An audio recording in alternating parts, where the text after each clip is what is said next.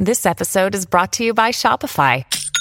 Forget the frustration of picking commerce platforms when you switch your business to Shopify, the global commerce platform that supercharges your selling wherever you sell. With Shopify, you'll harness the same intuitive features, trusted apps, and powerful analytics used by the world's leading brands. Sign up today for your $1 per month trial period at shopify.com slash tech, all lowercase. That's shopify.com slash tech.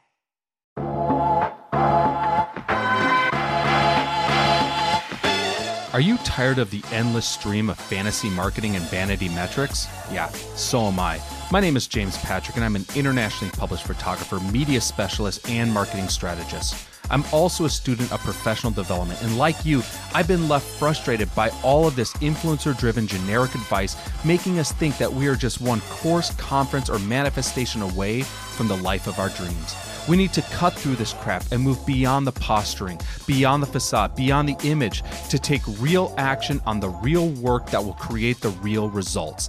This is the Beyond the Image podcast. My guest today is Teresa Houghton. She's the chief nerd. I I, I want to know what that means. Chief nerd. You are the chief nerd at Modern Health Nerd. I'd love to know well, how did you come up with that? Well, I will try to give you the condensed version because it's kind of a long trajectory, but I am definitely a self-proclaimed nerd. Mm-hmm. I I went vet like flexitarian when I was in my teens. Then I went full vegetarian, and then I went full what most people refer to as vegan. I call plant based. Um, and along that trajectory, I got really interested in how food is connected with health. And so that brought me just from a nerd who liked to read and write a lot and learn things to a nerd who liked to read and write a lot and learn things about health. Then I connected with a business coach early 2020. I had been doing some writing, unfortunately, through a content mill, uh, managed to get out of that. But mm. thanks to this business coach, I merged kind of my interest in health and my interest in writing into this marketing business. And as we were talking right before we started recording, my business my business coach encouraged me to put founder on my LinkedIn profile, and I tried it, and it just it didn't fit me. Nerd fits mm-hmm. me better, so I thought, yeah, chief nerd, uh, and you know, uh, I'm a solopreneur, so it's just me, so I get to be chief whatever I want, I guess. Pretty much, yeah, and. You know, it's interesting because there's there's a fascinating dichotomy between how you're positioning yourself and what we would think of historically as being related to the I'll, I'll, call it the fitness industry but you know health industry be, being a part of that or fitness being a part of the health industry of you know those being you know health and fitness fanatics and those being self-proclaimed nerds or or those being labeled as nerds. Might be on two ends of the spectrum here but you're all of a sudden saying no there's a venn diagram here and i'm right in the middle of this venn diagram. Um I, i'm just kind of curious as to like any more like thoughts on on the brand positioning of that because it is fairly unique uh, to to kind of play in both camps. Well, it's been a journey, and I think brand I think brand positioning is a journey for everybody. You start out mm-hmm. with an idea of okay, this is where I am, and then as you work a little bit more through the space and you meet people and you do some work with clients, you realize what you're comfortable with, what you're good at, and your brand starts to mature and evolve. So I, I basically my branding has been through a journey of its own. I tried a lot of different things. Uh, LinkedIn was kind of where I started out. I tried a lot of different things, but I think it comes down to really being yourself online. Uh, there are other people who advocate for this, but it really comes down to not stifling your personality behind behind best practices, you know, following things that are good frameworks, but not letting it suck the personality out of what you do. I mean, if you're a nerd, be a nerd. If you are a fitness fanatic, be a fanatic, uh, in a controlled way, of course. And that's really how I position my brand is just trying to be who I am offline, online. mm-hmm. And there's something that because you are just being so uh, matter of fact about it, it it catches people off guard, especially when they see it for the first time and they see like a job title being, you know, chief nerd when we're used to seeing, you know, uh, chief operating officer or CMO, uh, CFO, uh, you know, CEO, whatever we're, you know, C level suite we're choosing to, to dub ourselves. Um, and it's, it's noticeable. And because it's noticeable, it becomes remarkable, worth making a remark about. Um, and I feel like so often what we do, particularly early on within our careers, regardless of what our career is, is we try to model what we do or how we do it or our methodology or approach based off what someone else is doing that might be successful. Okay, you mentioned best practices. Well, how do best practices become best practices? Well, by lots of people doing them over and over and over again. And thus, it's hard for a best practice to stand out when you think about it. If you're emulating the best practices of another entrepreneur or business, you're not going to be any different from that entrepreneur or business because you've emulated their entire methodology. There's nothing unique or different or or separate about about your approach. So I'm, you know, kind of leaning off of that. How did you kind of embody this? You know, I mean, you're a nerd in real life. You wanted to, you know, eh, eh, honor that within within your professional life. Are there other ways that you incorporated that into the work that that you do well, one of the core ways that I'm a nerd is I'm a writer, and that involves a lot of learning and digging into things. And I like to chase rabbit trails. I was very fortunate early on in my journey with Modern Health Nerd to work with a company that sells functional mushroom supplements. Now, being a health nerd, we're talking this is like high level nerdity. I'm spending my time working for this company, literally scooting around PubMed, reading scientific papers, looking at books about functional mushrooms, I was in my element. So that sort of thing really goes into the work that I do for clients is taking that desire to learn things and pouring it into the either content that I write. I've also done some customer research and like audience research for brands. And it's interesting because prior to this, I was actually a health coach for a while. That was part of my health nerd trajectory. And I find that the process of being a health coach, looking at someone's health intake and their food journals and their symptoms, there is a moment where all of this disparate information just clicks and you're like, wait, they don't have 37 different problems. They have one or two core problems. And the same thing happens in the content space, still being a nerd. Either when you are researching someone's audience and you find the characteristics that make them a unique audience and make them uh, clear to the client so that they can market to them better or when you're pulling an article together there's that same click moment and that is on my end the moment i really enjoy so i bring the nerdity of the deep dives the nerdity of chasing rabbit trails and then that click moment when i bring it all together i love that you call it the nerdity i'm not sure if i coined that but if somebody else coined that just let me know and I'll give you credit. I would just take it. I I had never heard it before, but it it's nice because you're you're leveraging what makes you you as a unique differentiator and really a value added to your prospective clients. Like I'll do the nerding for you. You know, you turn the word nerd into a verb all of a sudden, and it it immediately conjures up exactly what the deliverable is. It's like, oh, okay, well, yeah, this person obviously it, it, it makes sense. She loves to research and she loves to pour through the data and she loves to, um, you know, congregate uh, different, different fact points together and make this easy for us non nerds to understand it. Cause, you know, we don't have the time or the energy or really, you know, we look at these documents and it's like chloroform was thrown in our face and we're completely clueless. But Teresa, she's, she's the person who can help us navigate this. And I think that's, it, it's so beautiful how how it's been designed. I'm curious, you know, before you were to launch this, I know you mentioned this was kind of over the course of 2020 and working with the business coach and trying to establish um, a position that that stood out or was worth making a remark about. Did you have any, I don't know, any fears or hesitations or concerns like, well, I don't know, because the word nerd although is being used a lot now with a positive context in marketing. Like you have companies like like NerdWallet, uh, which is you know obviously leveraging this idea that hey, we're we're a whole bunch of of nerds who are going to do all the research in relation to finances for you.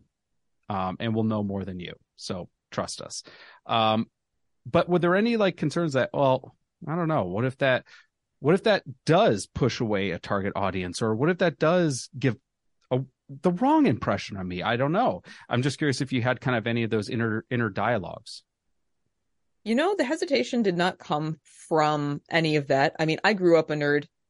And so that kind of tells you what my school life was like. I had a bunch of friends who were also nerds and we were not popular, but that was okay because we got each other, you know, mm-hmm. and we had that kind of I hesitate to use the word posse, but I suppose since we were a bunch of teenagers, I can throw it out there and say we had mm. that posse. It was, it was more so I had been doing the content mill writing for longer than I had wanted to, but believe it or not, I was actually being, bringing in enough money to live on doing that. That's almost mm-hmm. impossible, but uh, basically, by the grace of God, I would manage to do that. And I was terrified of letting that go. I was like, but if I don't do this anymore, where is my certainty going to come from?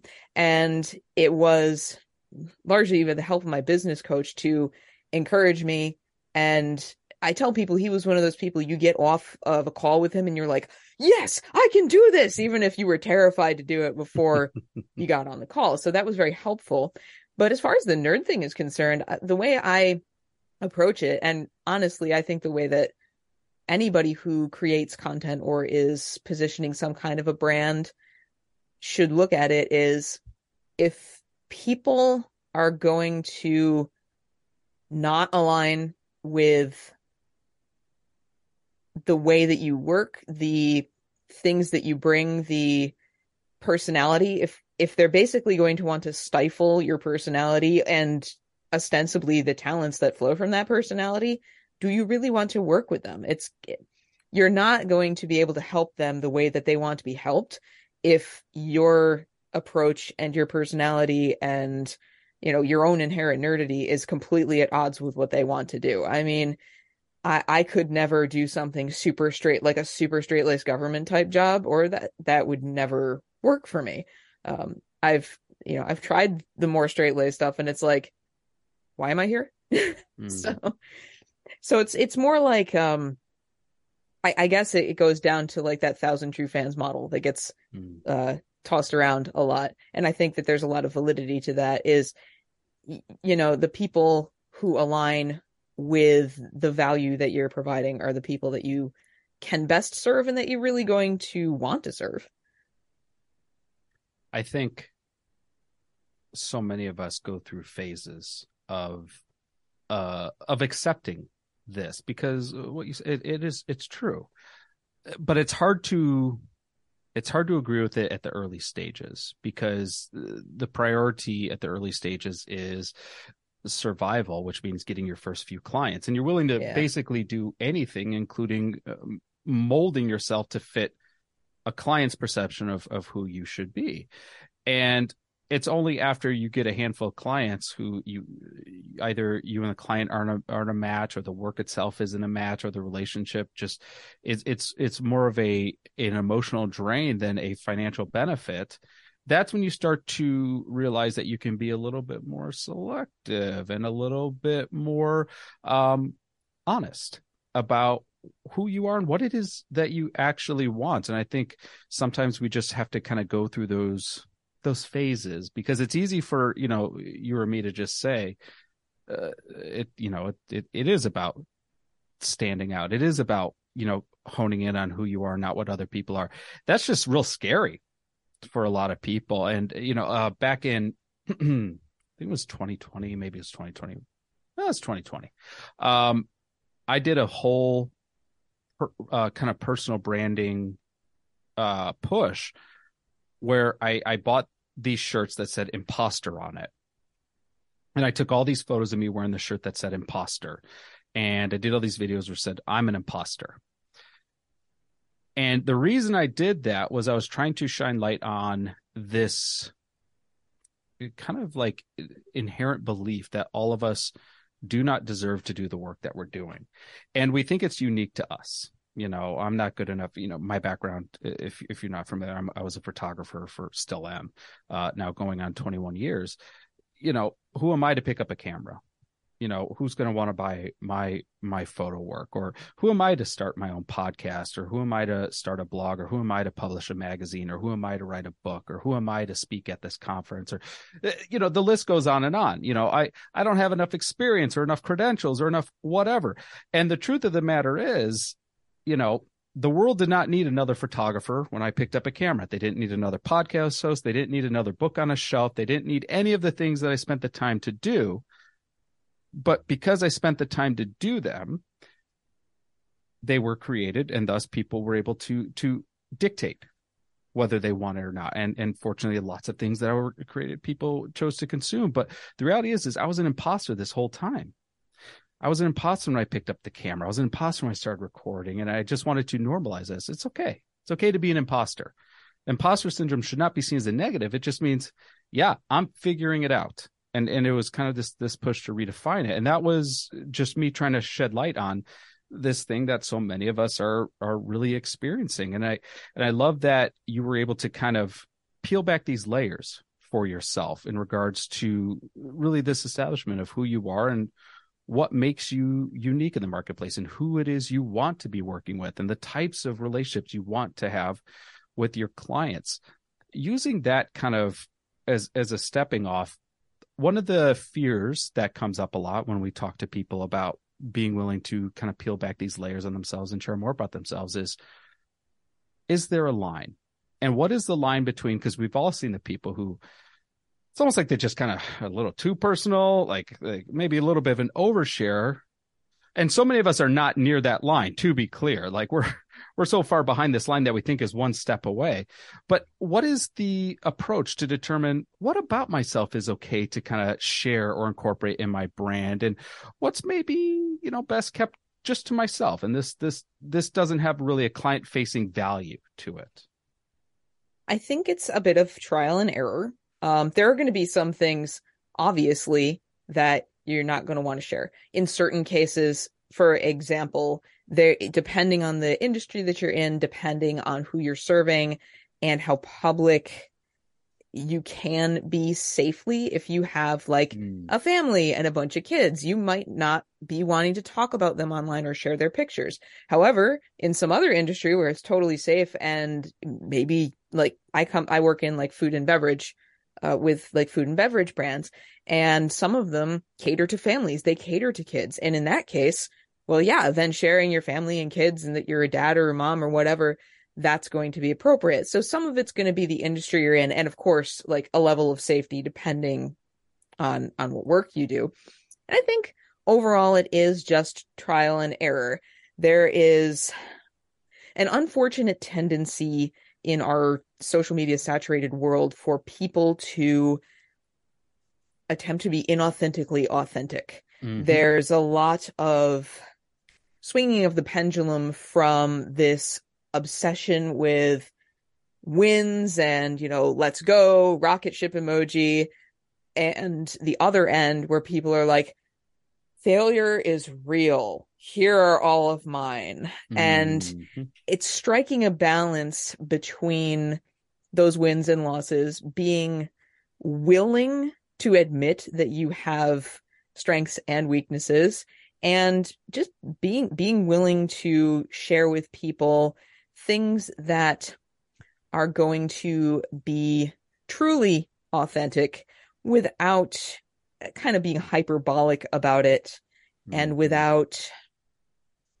without doing it in a way that looks like you're fishing for validation because that's another pitfall that I think a lot of us go into and I think sometimes behind the scene part of the problem with imposter syndrome is like this inherent human need to be validated in whatever. And sometimes that's not something that's wrong. And sometimes it is. There are like attitudes or approaches where if you're out there being open and honest, quote unquote, and looking for validation in something that is harmful or negative, that's definitely something you want to check.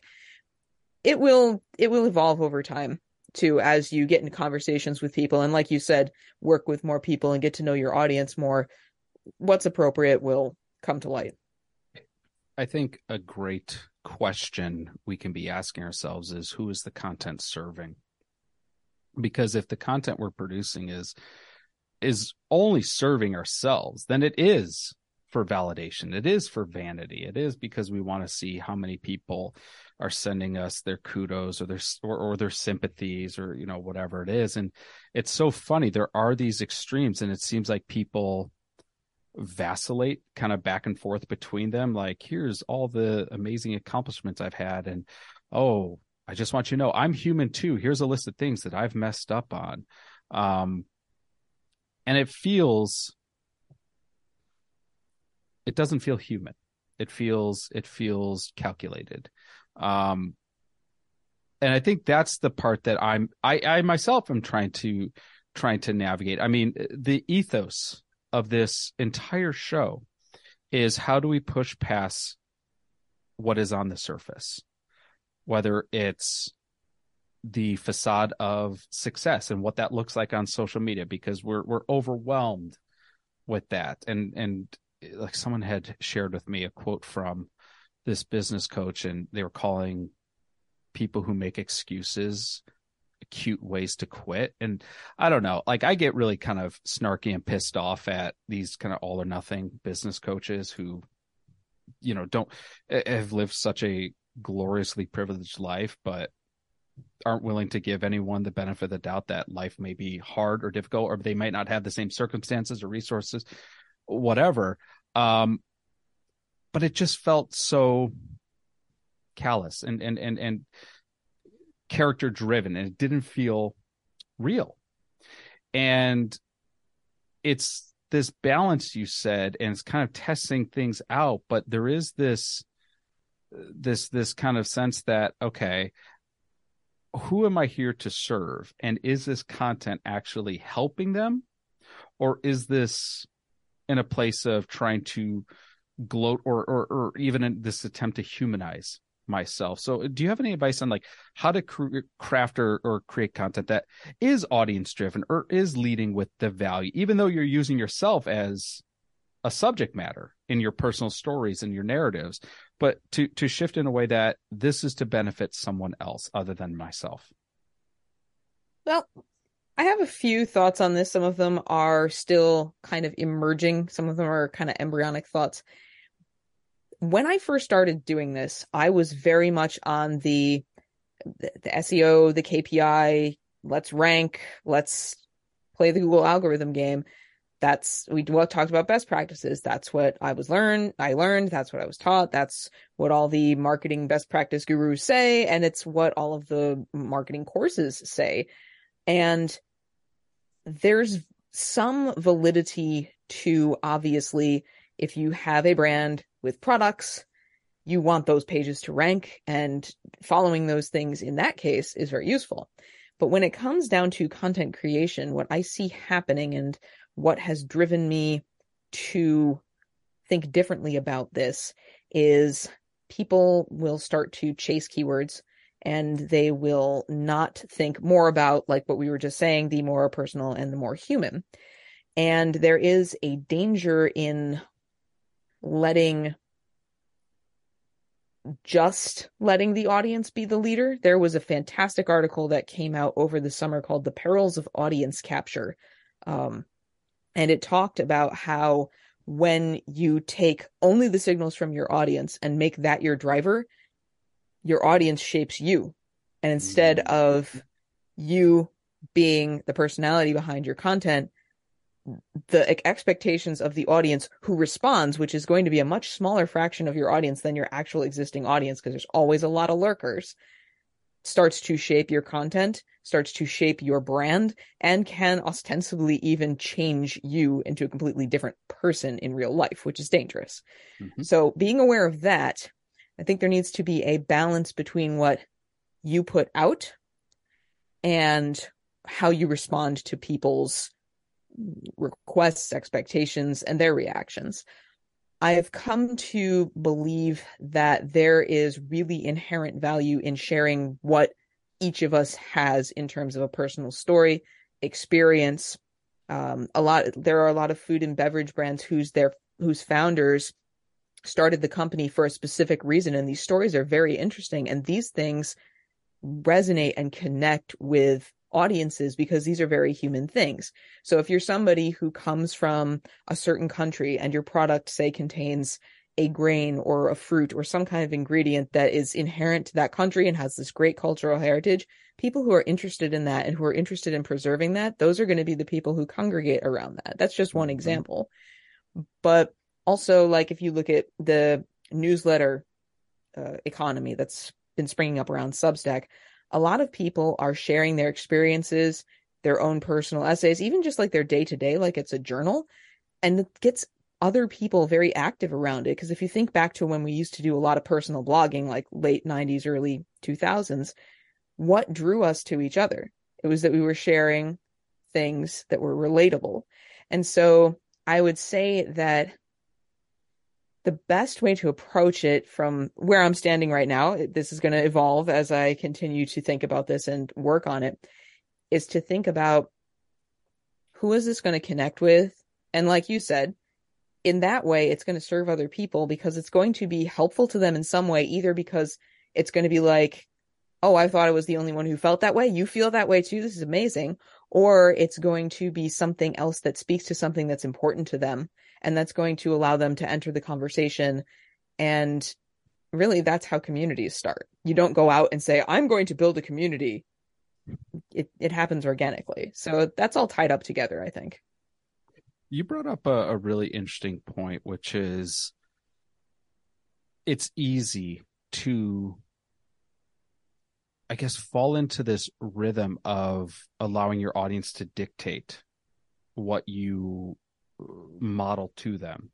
And uh, you know, I've certainly been guilty of that before of believing there are certain expectations of this brand and I now have to live those expectations or at least show that I'm living those expectations in you know you know in my social media profile. I i had this idea of what I, I, of this reel i wanted to do because i kept seeing all these reels of these successful entrepreneurs and business coaches you know walking up with their set of keys and unlocking their their gorgeous maserati or audi or um you know fill in the blank of you know audacious car.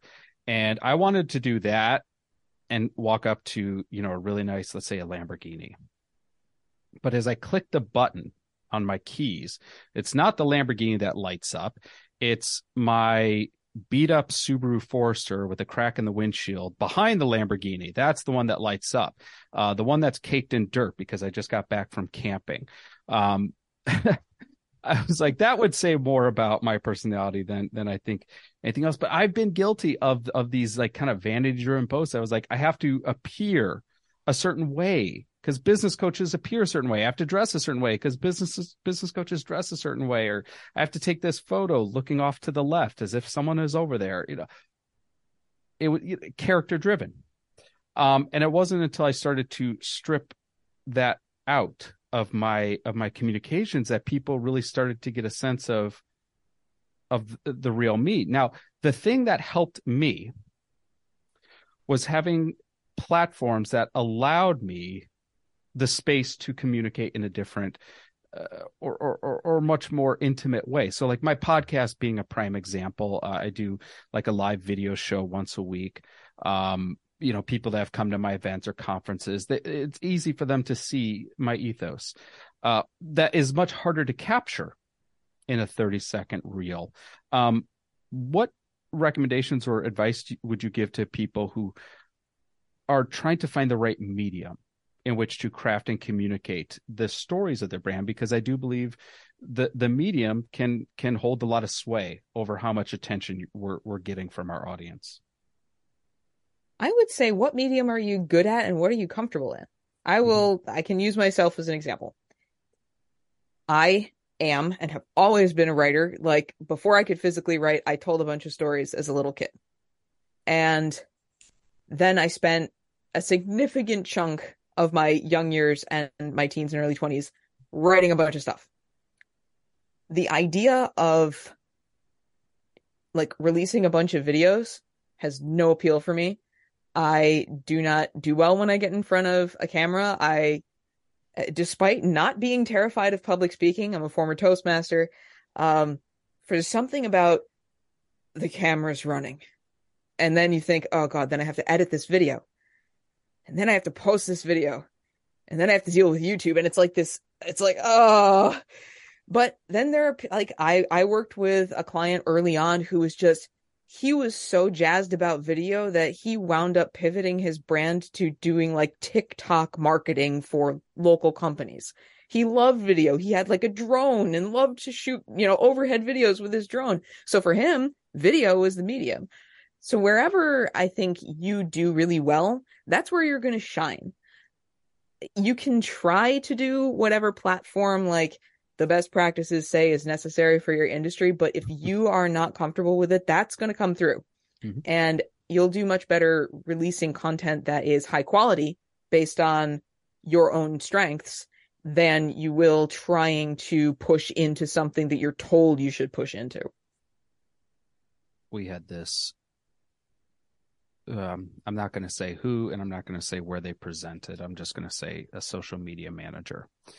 Um, presented at something I was involved in, and she was trying to encourage one of our attendees that he had to be on TikTok. And kudos to him because he's like, why? I don't I don't think my audience is on TikTok.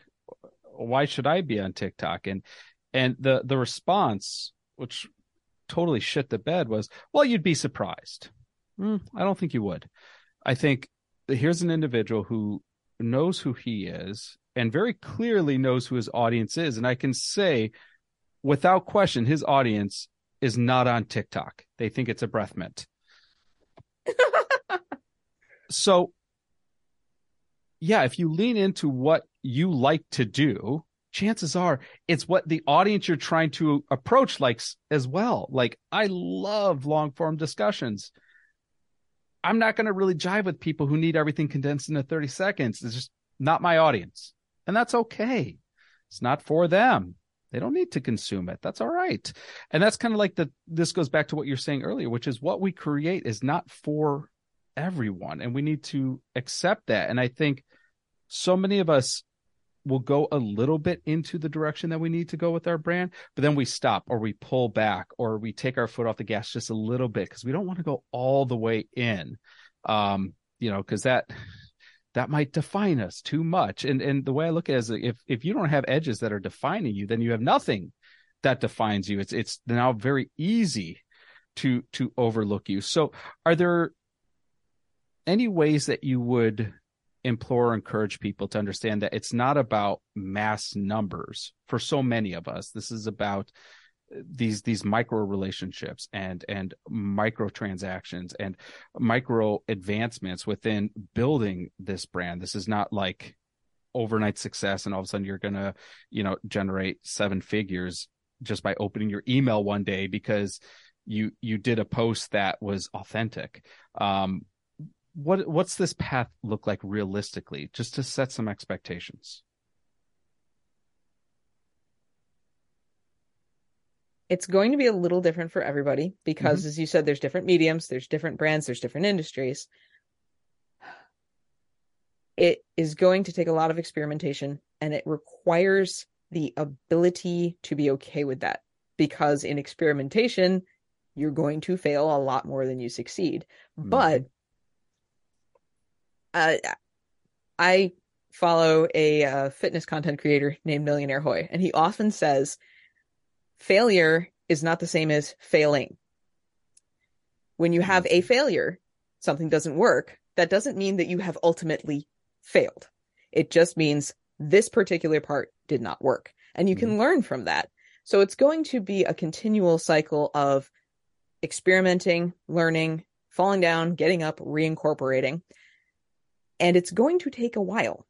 It's not going to, like you said, be overnight. It's not even going to be a few weeks. I mean, yes, there are ways that you can quote unquote 10x your audience. There are ways that you can quote unquote build a six figure business in 90 days. I'm really skeptical of a lot of that. And I don't say this to be unkind to people who have done that in, in ways that are legit.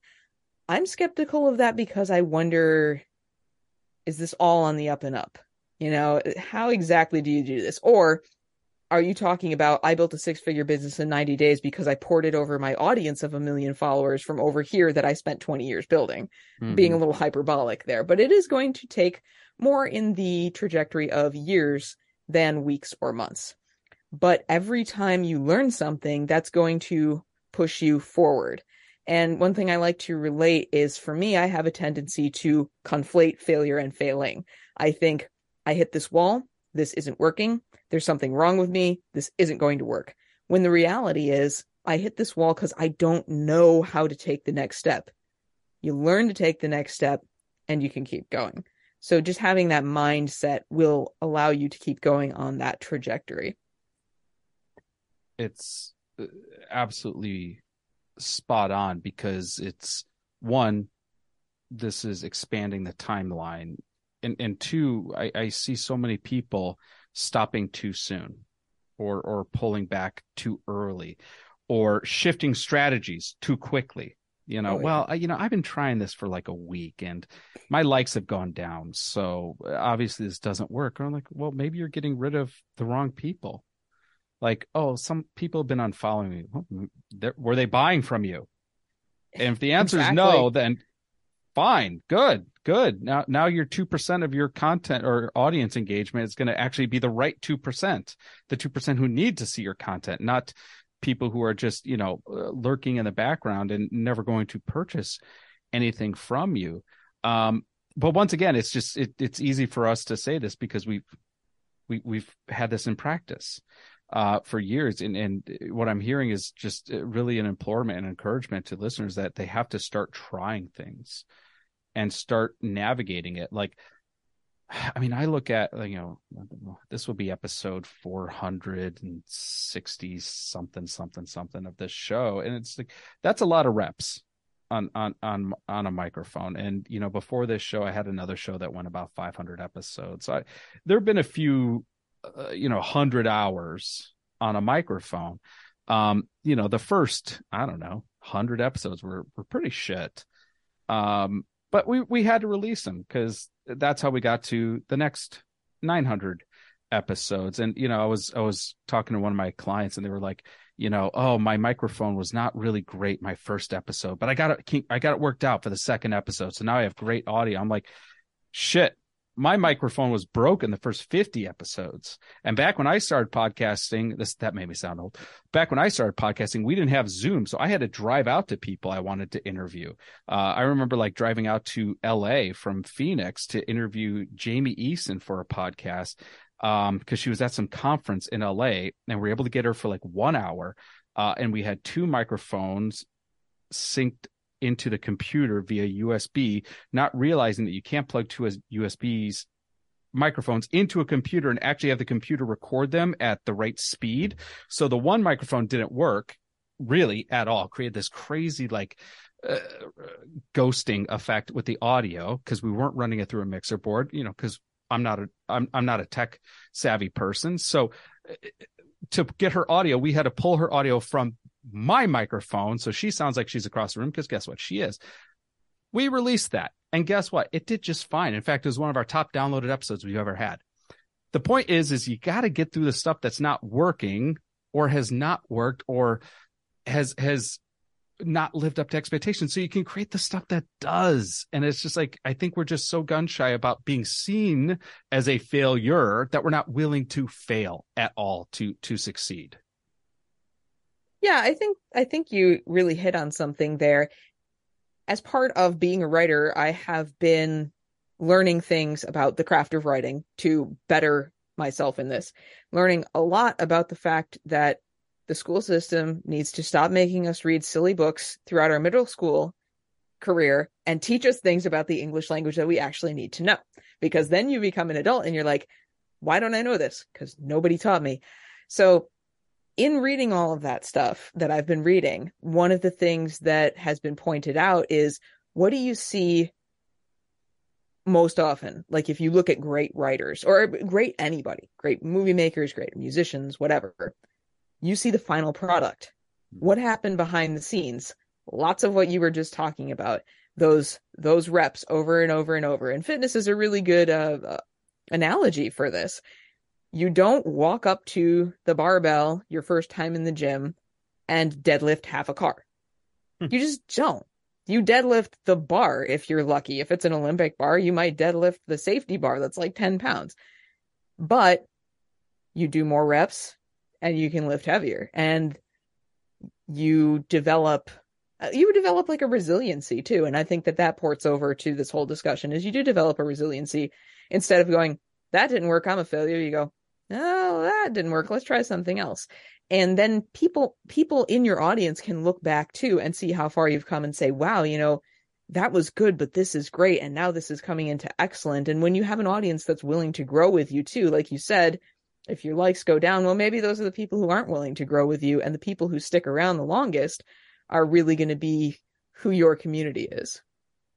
Yeah, I've never had anyone say that the reason they're unwilling to work with me is because of the audio quality of my podcast or the you know uh, my first youtube videos were in 720 and not 1080 or you know i mean whatever it is you know fill in the blank. Or i had there was a typo in my first book that i dropped.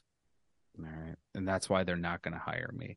Um that's not that conversation has never happened. And listeners of my show know that um i've shared this story but you haven't heard it teresa so i'll share it with you uh i was once given this presentation on website architecture and a group of 50 or so in the audience uh, I don't really know any of these individuals, but I, there's this one guy I can't stop looking. I see him in the front row. His arms are crossed, and he just has this "fuck you" stamped right on his forehead. And I, the whole time, I'm like in my head, worried about what the hell is this guy pissed about? Like, is he also in marketing? Does he know more than me? Does he disagree with my theory? Is, is he going to dispute my recommendations or my advice I'm trying to dispense upon this audience. So the entire hour long presentation, I'm just trying to get him to uh, smile, to to nod his head, to basically give me a is something, right? Some affirmation. Um, and I, I, think by the end of the presentation, I got I got a, mm, you know, I'm like, all right, I'll take that as a victory. Um, you know, turns out I talked to some of the other presenters. Turns out he was kind of an asshole in every presentation room, had nothing to do with us. Uh, who knows what he was mad about? But all these excuses that I made in my head were false narratives, not true. Here's the problem though. I spent an hour trying to get this guy to like me, or at least to nod his head in affirmation of, of my genius. What I did, however, was I robbed the other 49 people in that room who were here to see me speak they were robbed. This is what happens, I believe, when we're trying to shave off the edges. When we're trying to appease the person who gives us that one star review or the person who doesn't like what we just posted on social media and we feel we need to defend ourselves or or the work and and we put all of our time and energy into this group of people who have never purchased from us, will never purchase from us, and are just signaling to us, we're never going to buy from you why are we wasting so much time? Why are we ignoring the other 49 people in the room? And that was a hard lesson uh, for me to learn. And and I think you know this this conversation has been such a poignant reminder of who these conversations are for and why it's important to have these conversations.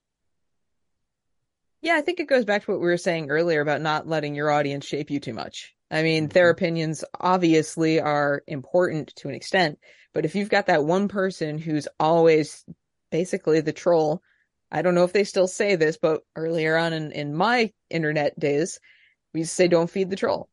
Mm-hmm. You know, if you're not, if you are not giving credence to the one, it's not even just the one dissenting voice, it's the one person who feels the need to be basically a pain all the time. If you're not giving credence to them, they're not getting the validation they're seeking and you know they'll they'll go. And it comes i think it comes back to i'm a big seth godin fan. It comes back to what he says all the time. And you kind of alluded to this earlier is there's just some people it's not your stuff is not for.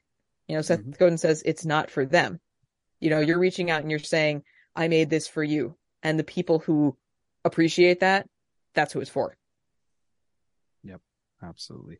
Teresa, this has been absolutely delightful. Where can listeners go to learn more about you and and the work that you're doing with your brand? Well, they can go as we've been talking about personal branding. I'm not on socials right now. I completely quit for a while just to see where things go with that. That's part Good of my branding you. journey. So uh, you will not find me active on the socials, but you can go straight to my website, which is modernhealthnerd.com. I also have a Substack where I am posting personal essays and deep nerdy dives into various, literally various ideas that come into my head to chase around those rabbit trails. And that is continuedjourney.substack.com. I should, yeah, somebody recommended getting a domain for it. I think I probably will. So those are the two places where you can connect with me, see what I'm doing, and see both the business and the personal ends of my writing. And also, I am a member of the online collective Foster, which is foster.co. So if you have any writing or content of that ilk that you would like to have edited by a bunch of humans who appreciate authentic human content, I'm among that collective. Oh, that's awesome. All right. We're going to make sure all those links in the show notes. Teresa, thank you so much for being on the show. Well, thanks for having me, James. It's always fun to to nerd out with others. Thank you so much for listening to the Beyond the Image podcast. Please follow, like, and review wherever you happen to listen to the show. And if you want to connect to me, you can find me at jamespatrick.com, Instagram at jpatrickphoto, or you can text me any of your marketing questions to 480 605 3254. Thanks again.